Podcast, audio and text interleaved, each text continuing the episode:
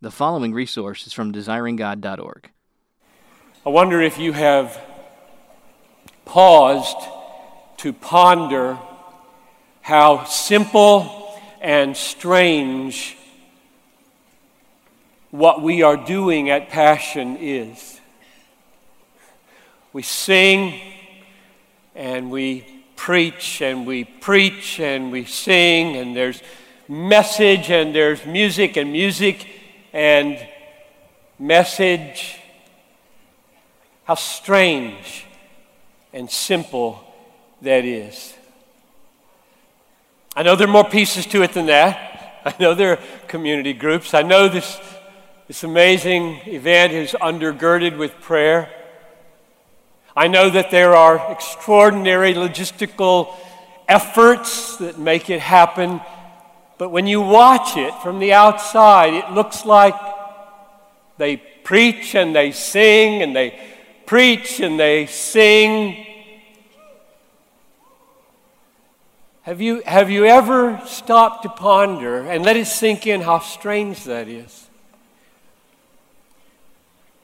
No other religion does this. None. No other philosophical or political movement on the planet does this. Muslims don't do this. Hindus don't do this. Buddhists don't do this. Sikhs don't do this. Apple Computer, even though they have their worship services, and Tim Cook may preach, they don't sing.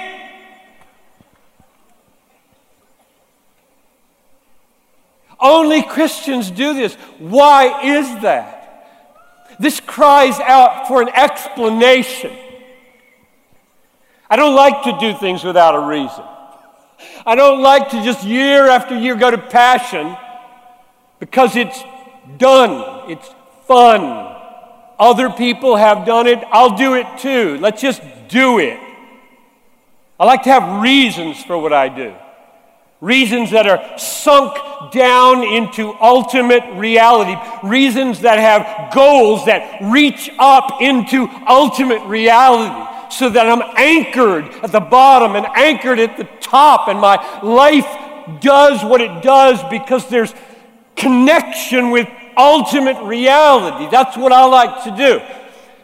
So maybe someone would respond to that and say, Good grief. Lighten up. Can't we just do stuff? For goodness sakes, you have to have a reason for doing everything you do. Can't we just do stuff? And of course, the answer to that is yes. You can just do stuff. There's a name for that way of life. It's called instinct. Eagles just do stuff. Elephants just do stuff. Butterflies just do stuff. Beavers, they just do stuff. Of course, they do some amazing things, but they don't know what they're doing. You weren't made to be like that. You're not a mere animal. Animals are made to live by instinct. You're not. You're made to have reasons for what you do. You have a mind. You're supposed to know what you do, why you do it. You're supposed to think down into the bottom of things and connect, and think up into the ultimate heights of things and connect so that a trajectory to your life. It has meaning. You're not an animal. You don't just do stuff. I hope. So, I'm coming to passion. Why? We're going to preach and sing and preach and sing and preach and sing. That's weird. Nobody does that. There's not any other movement on the planet that gets together to preach and then sing and sing and sing and preach some more and then sing. Why are we doing this? That's what I want to talk about. And I've got two answers or two clusters of answers. One is to address why do Christians around the world do this? They do it. Why do they do it? They do it weekly, they do it in conferences. Why are Christians like that? And the second question I have is why is passion like that? The first is a broad answer, and the second is the narrow. What makes passion do this? And understand, I'm not on the leadership team, I'm an invited guest, one of the highest privileges of my life.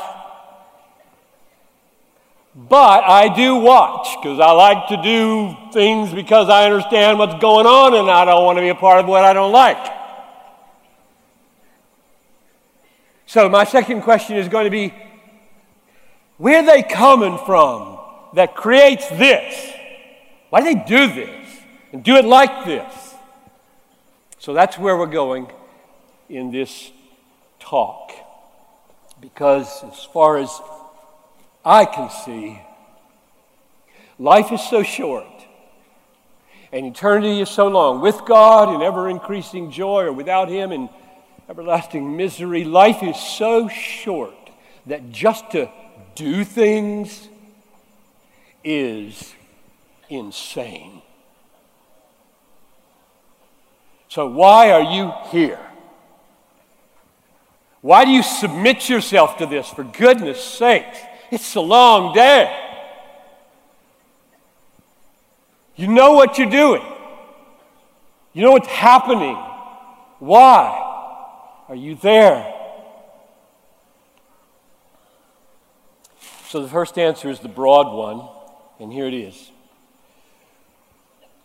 I believe that one of the, I'm just going to say one of the, I might be tempted to say the main, but let's just leave it at one of the biggest reasons for why Christians around the world do this. Preach and sing, preach and sing, preach and sing. One of the reasons why Christians all over the world do this is because Christianity is the only religion, the only movement that is created by and sustained by news.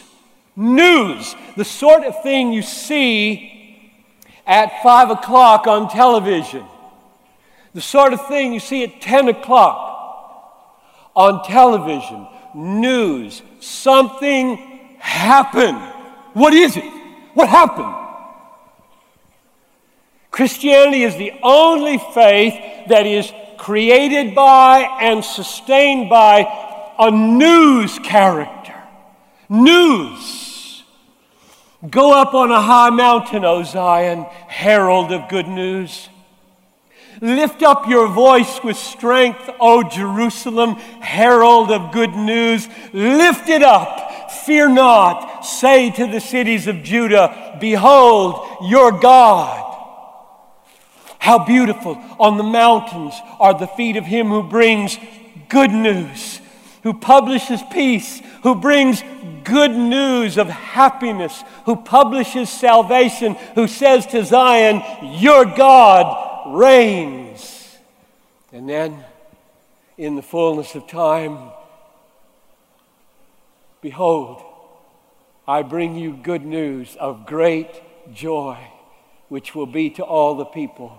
For unto you is born this day in the city of David a Savior who is Christ the Lord.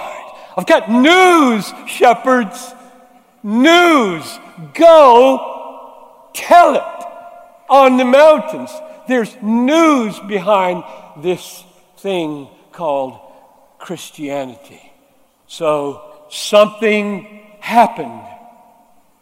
And you and I had nothing to do with it.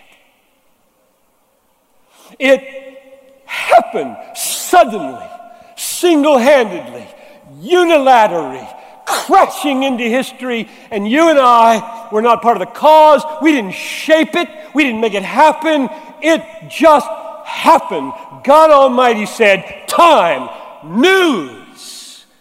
You had nothing, no hand in it at all. It arrives as news to you. In the fullness of time, born of a virgin, a God man on the planet, living the life of perfection we needed and didn't have, suffering a punishment we deserved and didn't want, rising from the dead with a life that we share. That is finished. It's news. You didn't make it happen. You didn't shape it. There was no Congress. There was no consultation. God Almighty, single handed, said, It is time. I'm coming. And He did it. And it's finished. The God man, the perfect life, the atoning death, the massive, triumphant resurrection is simply over and news. It's news.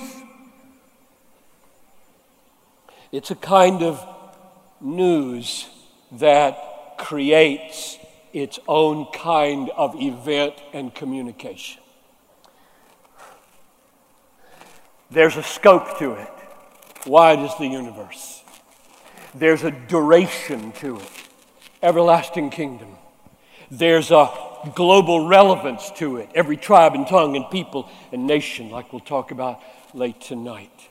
There is a greatness to its joy, such that it must be preached and sung, preached and sung, preached and sung. Did you know? Think about this. Most of you haven't because you're not preachers. This is about all I think about. That for 2,000 years, the church has proven over and over again that this news cannot be merely discussed. It cannot be merely analyzed. It cannot be merely taught. It must be heralded. It must be heralded. There is this thing called expository exaltation, where an anointed person sees the news, is burning with the news, opens the mouth, does some explaining, and in the explaining exults over what is being explained, and it's called preaching. And when it happens, people sing, and they sing, and they sing. That's why it's done all over the world. Christianity is created by and sustained by news that breaks in and creates its own form of event and communication.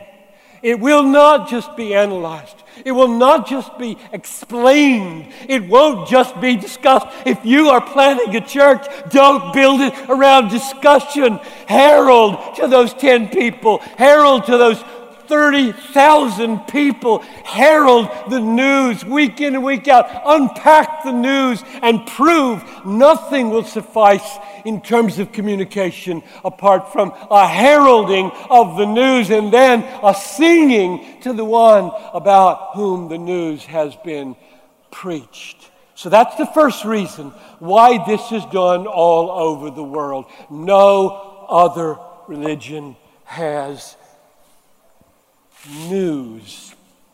They tell you to do things.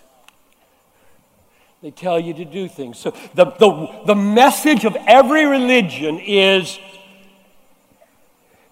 do your best for God.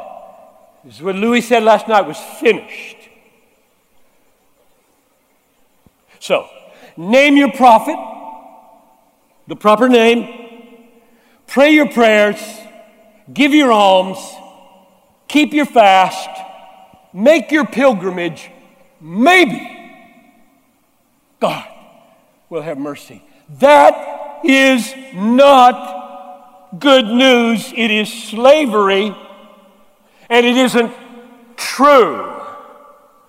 One faith on the planet has news. Glorious, God breaking in, saving sinner news, and you sing it, and I preach it, and so do millions and millions around the world. That's answer number one. Why do we do this all over the world? Answer because Christianity is the only movement that is created and sustained by news. Now, let's get specific. We're at Passion, and there's preaching and singing and preaching and singing and message and music and message and music. Why? Well, for all the reasons I just said, but there's something more specific.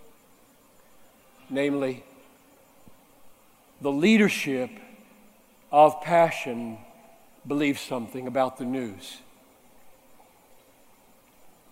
Namely, this is the sentence that's going to carry the rest of this message. The leadership of passion believes that the best news, the greatest good of the good news, is God's gift of the beauty of God in Jesus Christ. Passion believes, and remember, I don't say this because I write the script here, I say it because I've read it for 18 years. Watch. I don't want to be a part of anything that doesn't get the gospel in its depths and heights. The leadership of passion believes that the greatest good of the good news is the gift, God's gift of the beauty of God in Jesus Christ for your everlasting enjoyment.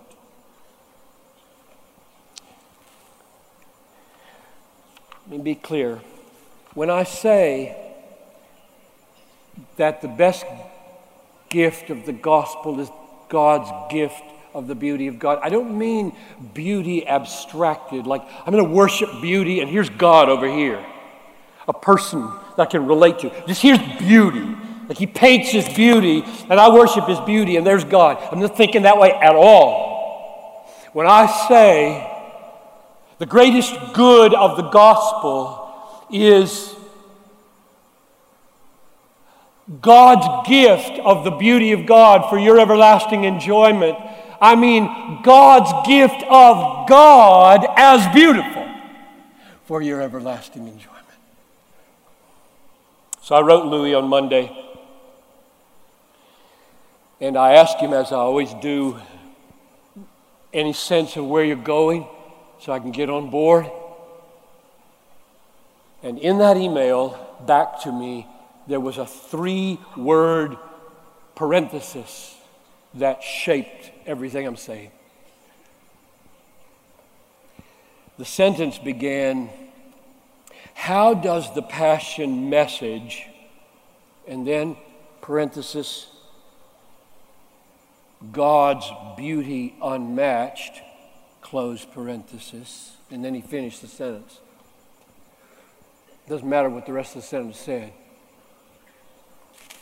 How does the passion message, parenthesis, God's beauty unmatched?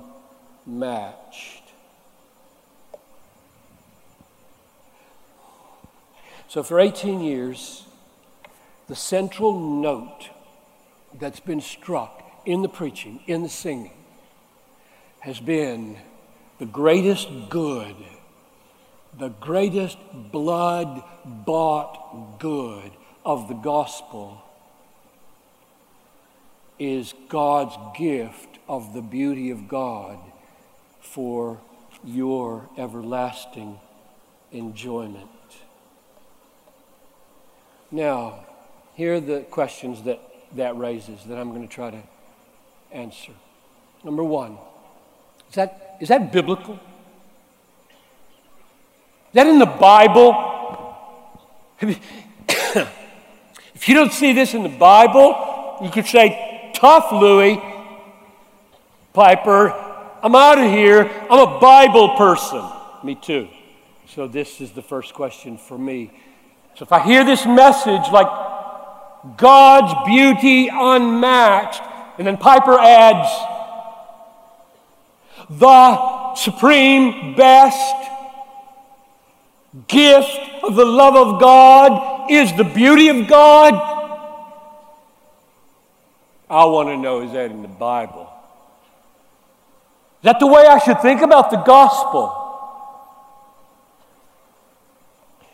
And then I'm going to ask, when I get that answered, what difference does that make for you? If you thought that way, if you thought about the gospel that way, that the best gift of the gospel in my life is the beauty of God for my everlasting enjoyment, if you thought that way, what difference would it make?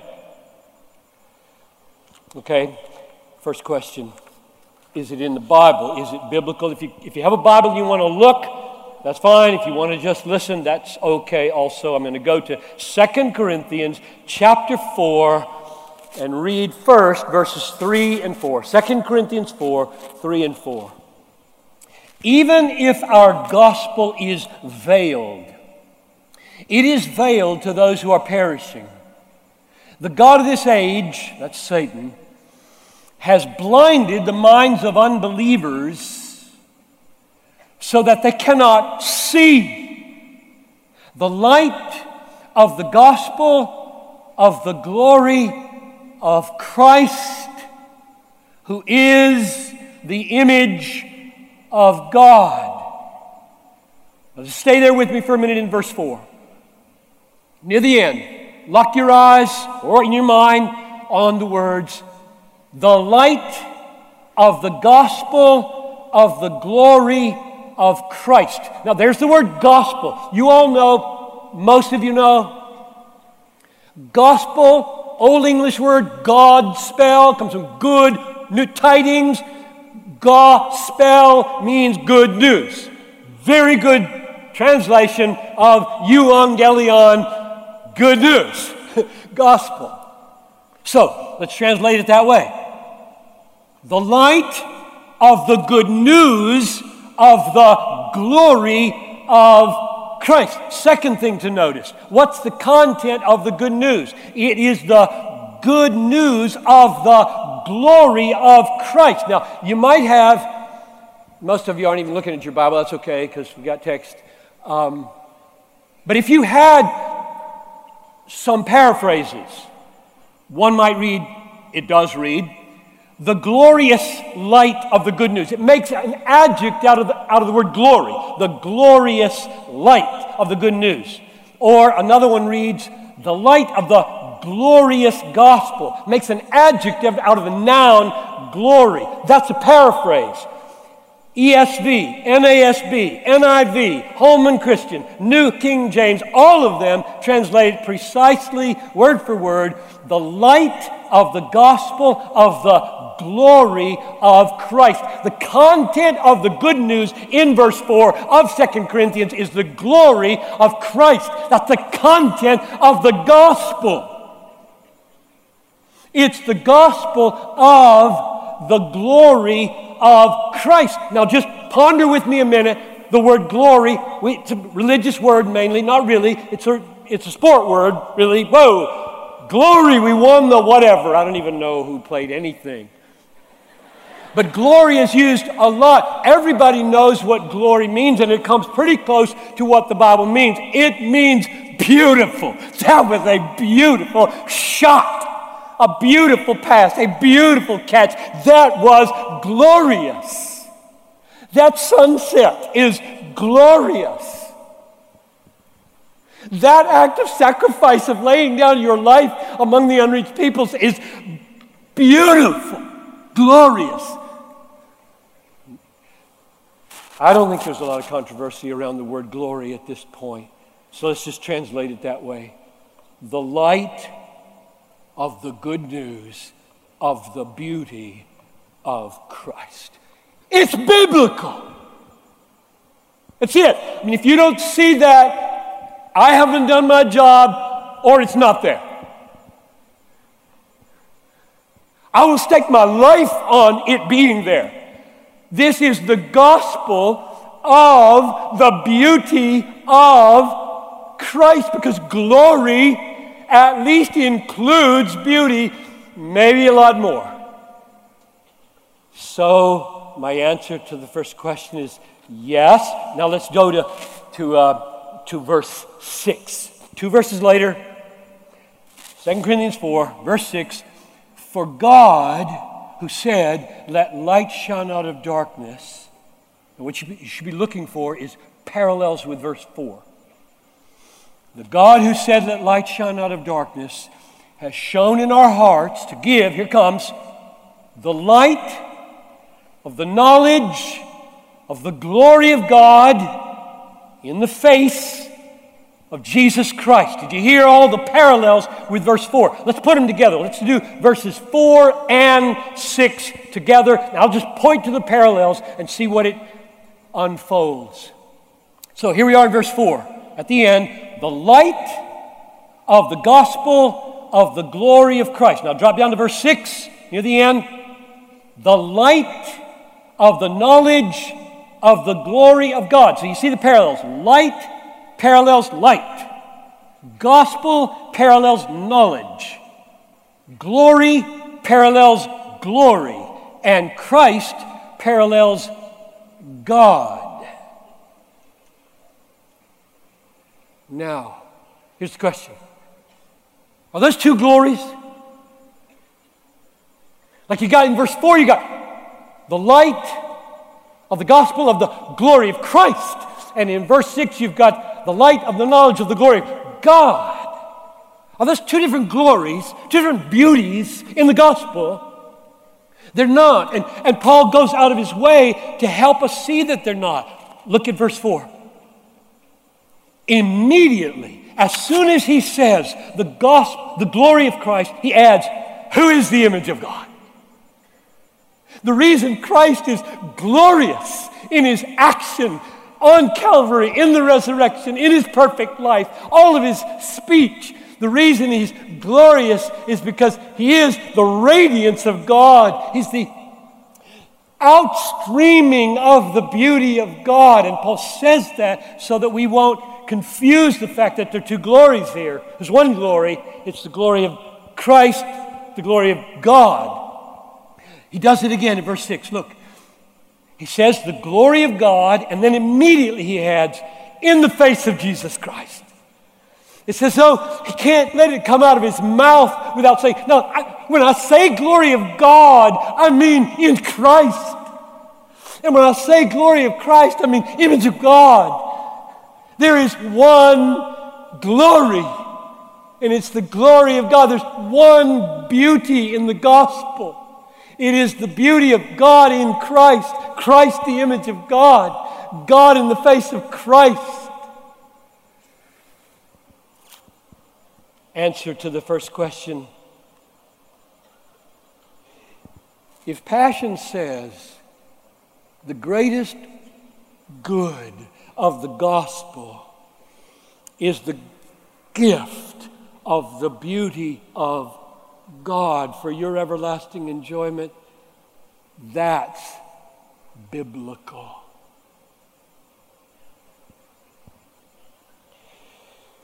Second question What difference does that make for you?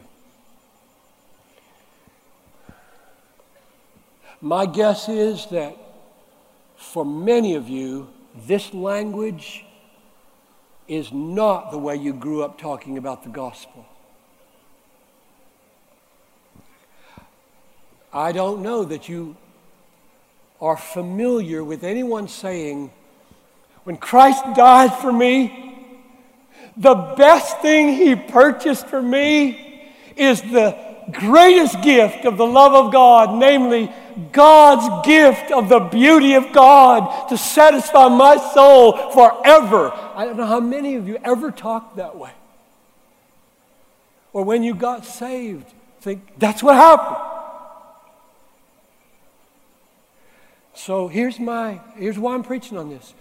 I want you, true Christian, to know that happened to you and you've experienced that.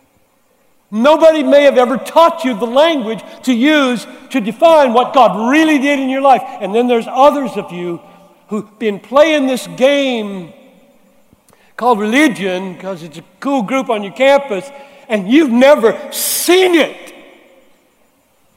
I'm talking a foreign language to you right now. I don't even know what you mean by the beauty of God. I want you to see. So I've got three answers to this last question. What difference will it make in your life? Here's number one.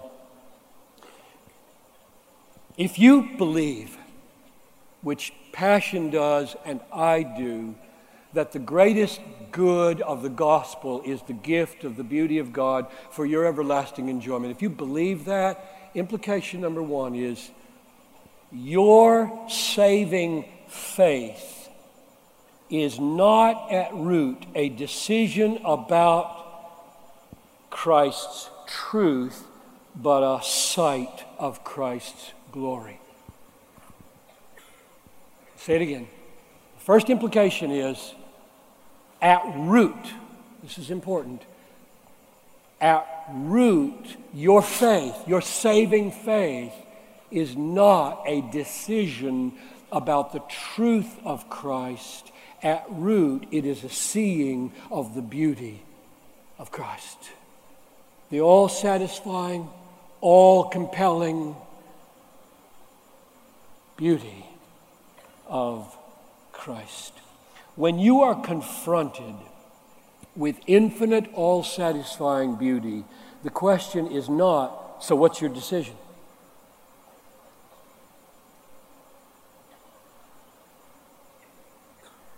The question is, what do you see?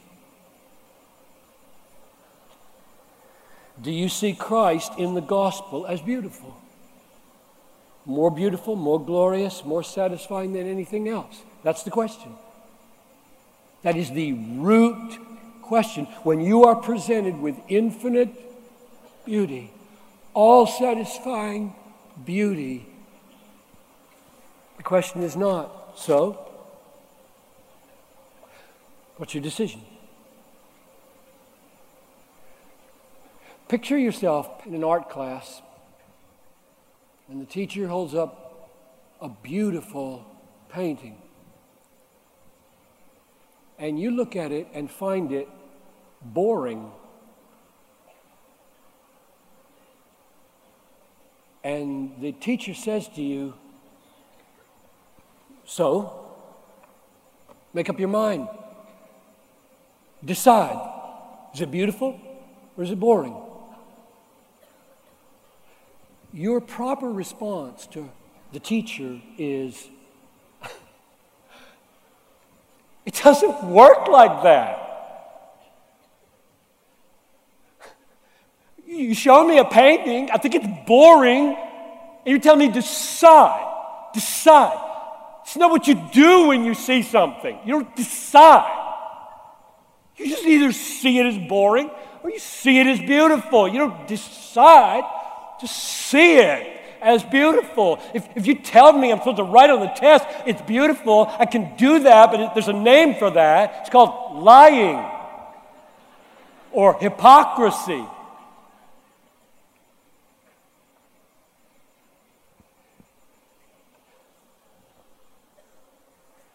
You can't decide yourself into seeing as beautiful what you think is boring. It doesn't work like that. And you would be right to respond to her that way, or him. Deciding isn't what gets you there. I was 18 once, You know how long ago that was? 50 years. And I sang a song. I have decided to follow Jesus. I have decided to follow Jesus. I have decided to follow Jesus. No turning back. No turning back. I sang that. I loved that. I meant that. And I'm singing it now and meaning it. It's a good song.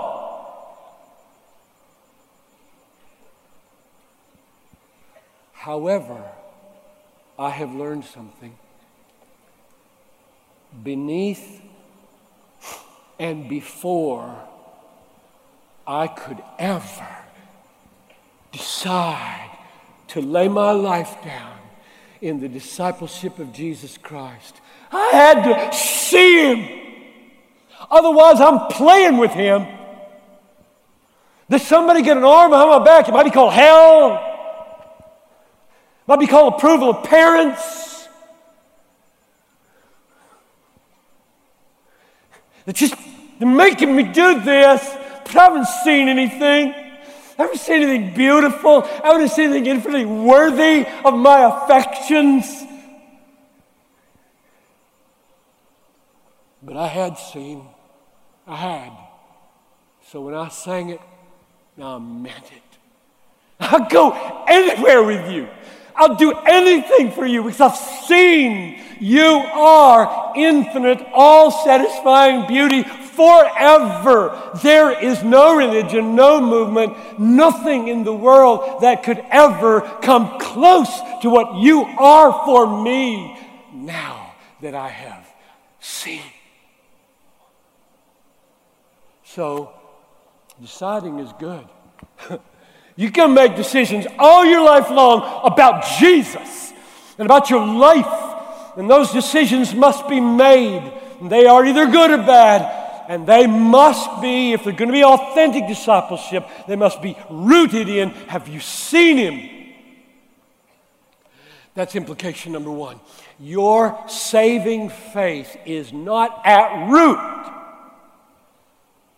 a decision, it is at root seeing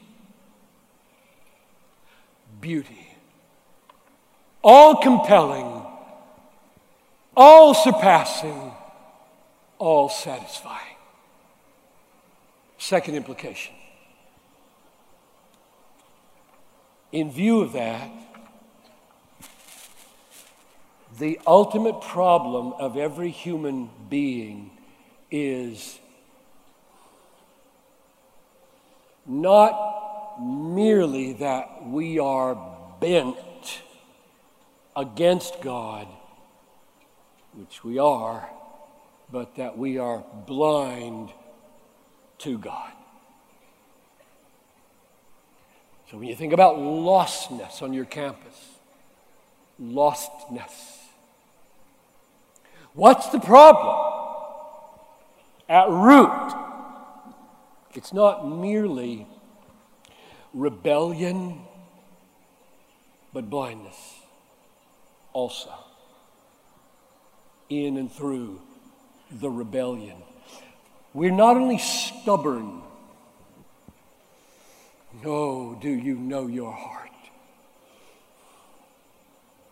My heart is a 62 year old Christian heart because I was saved at six. And it's a stubborn heart. I love my way. Thank you very much.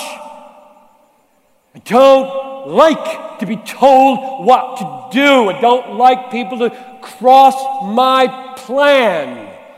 That's right at the heart of my wickedness. But it's worse. Because my stubbornness creates a stupor creates a, a haze It creates a horrible, horrible blindness so that I can stand before a sermon, I can stand before the Bible, I can stand before a song exalting the beauty of Christ and see nothing attractive. Boring. That's frightening. That's your condition. And every other person on the planet. We're not just in rebellion against the authority of God, we're blind to the beauty of God. And that's how desperate and how helpless we are. So, what kind of blindness is this? It's not a blindness that keeps you from seeing facts, right? I'm talking facts. I'm just, you can hear, you can process with your brain right now. Ears are working, eyes are working, facts are coming out of my mouth. You're doing some processing. Doesn't stop you from that. Facts, facts, facts. The devil is a fact machine.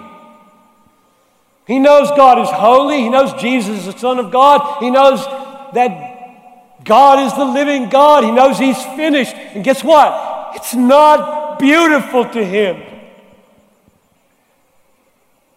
What, what we're blind to is not facts. The blindness, let's go to verse 4 again. Chapter 4, verse 4, 2 Corinthians. Look at it.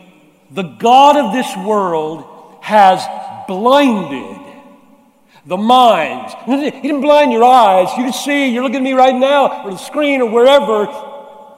And your brain is processing these sensory inputs and you're putting them together, construing some meaning. And Satan, in many of you, is doing his last ditch best to make this look foolish, not beautiful.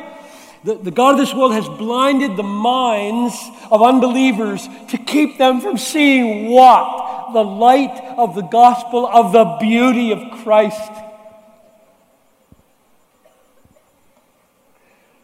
Bible, no beauty. Sermon, no beauty. Song, no beauty. Or a tricky one aesthetic beauty, logical beauty, not Christ beauty.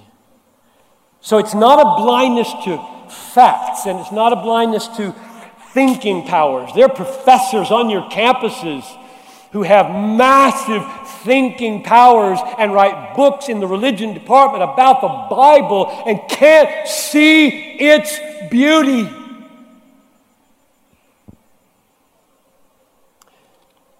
The reason for this blindness, let's make sure we don't understand, misunderstand verse 4. The reason for this blindness is not that you are the helpless pawn of Satan. Says he's blinding you. The reason for your blindness is that you have joined Satan in hating the light. Listen to Jesus. This is John chapter 3, verse 19 to 20. John 3, 19 to 20. Jesus talking about his coming.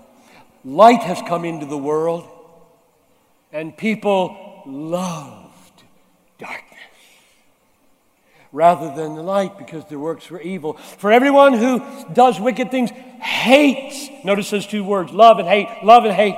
They love the darkness, they hate the light, and therefore does not come to the light lest his works should be exposed.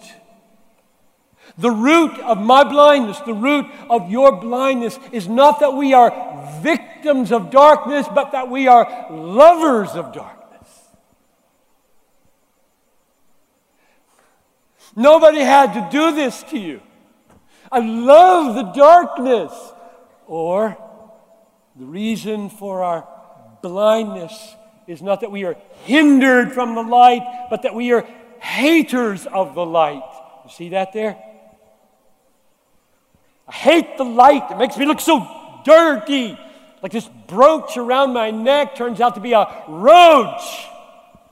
I've been fondling it all my life, feeling how smooth it is.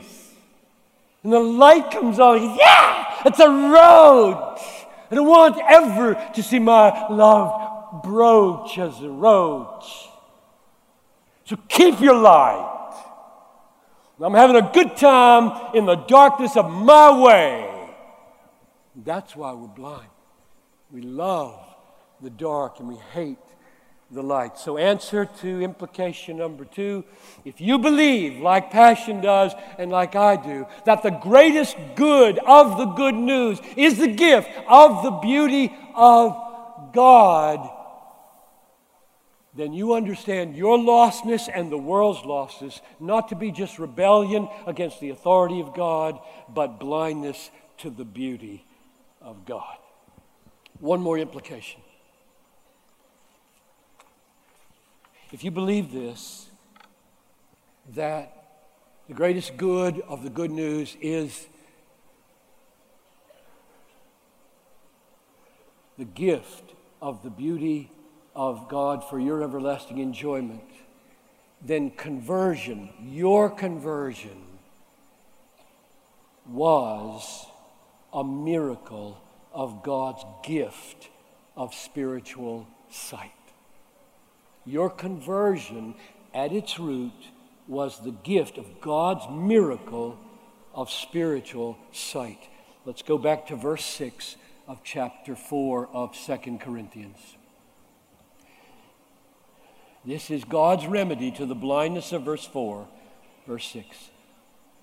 God who said, Let light shine out of darkness. So he's referring back to the God who created light at the beginning of history. God, who said, Let light shine out of darkness, has done the same thing, has shone in our hearts to give the light of the knowledge of the beauty, glory of God in the face of Jesus Christ. You see what that's saying?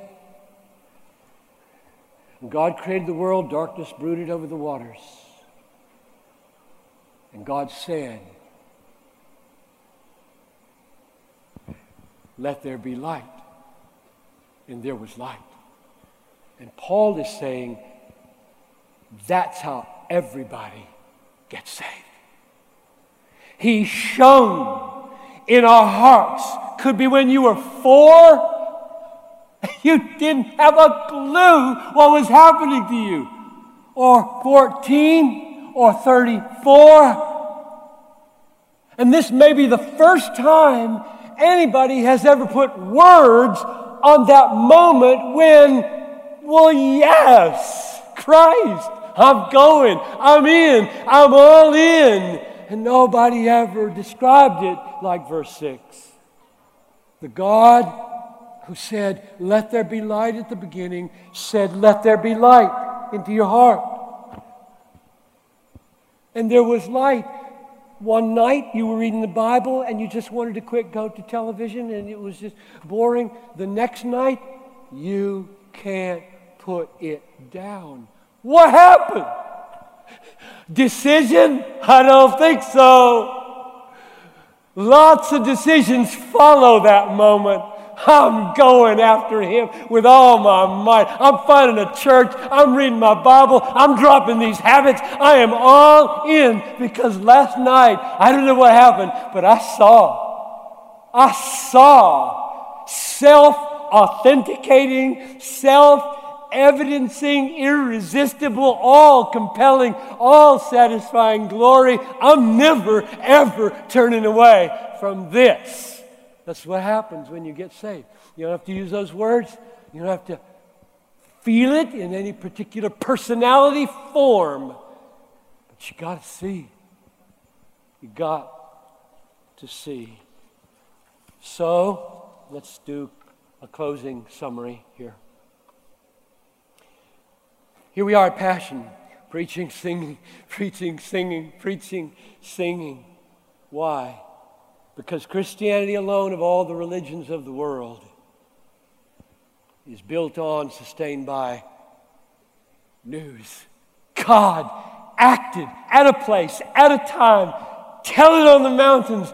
God has acted in the God man, Jesus Christ. Perfect life that I needed and didn't have. awesome, terrible, exquisite suffering I deserved and didn't want. Resurrection into life I get. Finished. News. There's no other religion that does it, and therefore it creates a moment of heralding and a moment of singing. Week after week after week, herald, sing, herald, sing. And it creates events like this. And then it was a kind of news, the best gift of which was God's beauty for your everlasting enjoyment.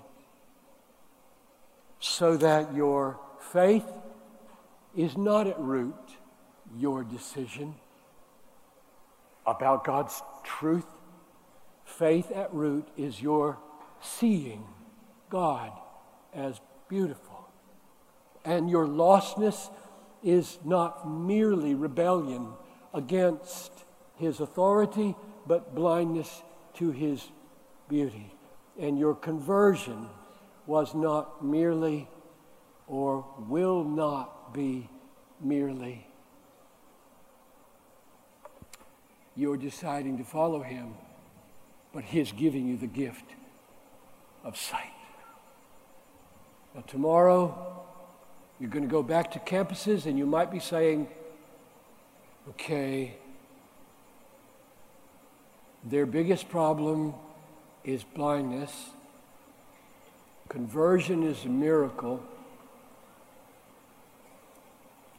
What am I supposed to do?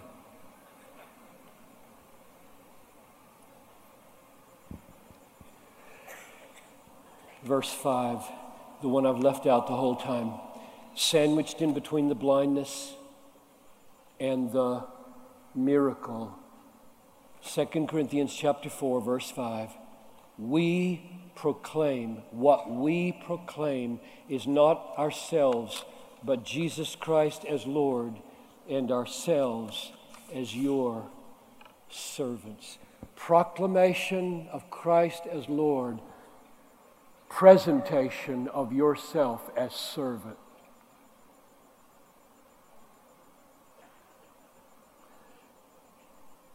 If you're a Christian, you are a walking miracle of sight.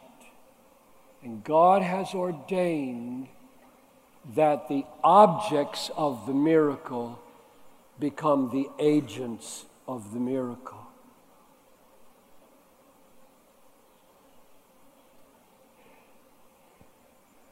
So I close with these words. This is Acts chapter 26, verses 17 and 18, and I'm going to give it to you now as my last words, only they're the words of Jesus. And if you will receive it, they are the words of Jesus for you. I, that's Jesus, am sending you to open their eyes that they may turn from darkness to light and from the power of Satan to God. Once more, Father, I ask, make our preaching and our singing expressions of and instruments of the miracle of sight. I ask this in Jesus' name. Amen. Thank you for listening to this resource from desiringgod.org. If you found it helpful, we encourage you to enjoy and share from thousands of resources on our site, including books, sermons, articles, and more, available free of charge. DesiringGod.org exists to help you treasure Jesus more than anything else, because God is most glorified in us when we are most satisfied in Him.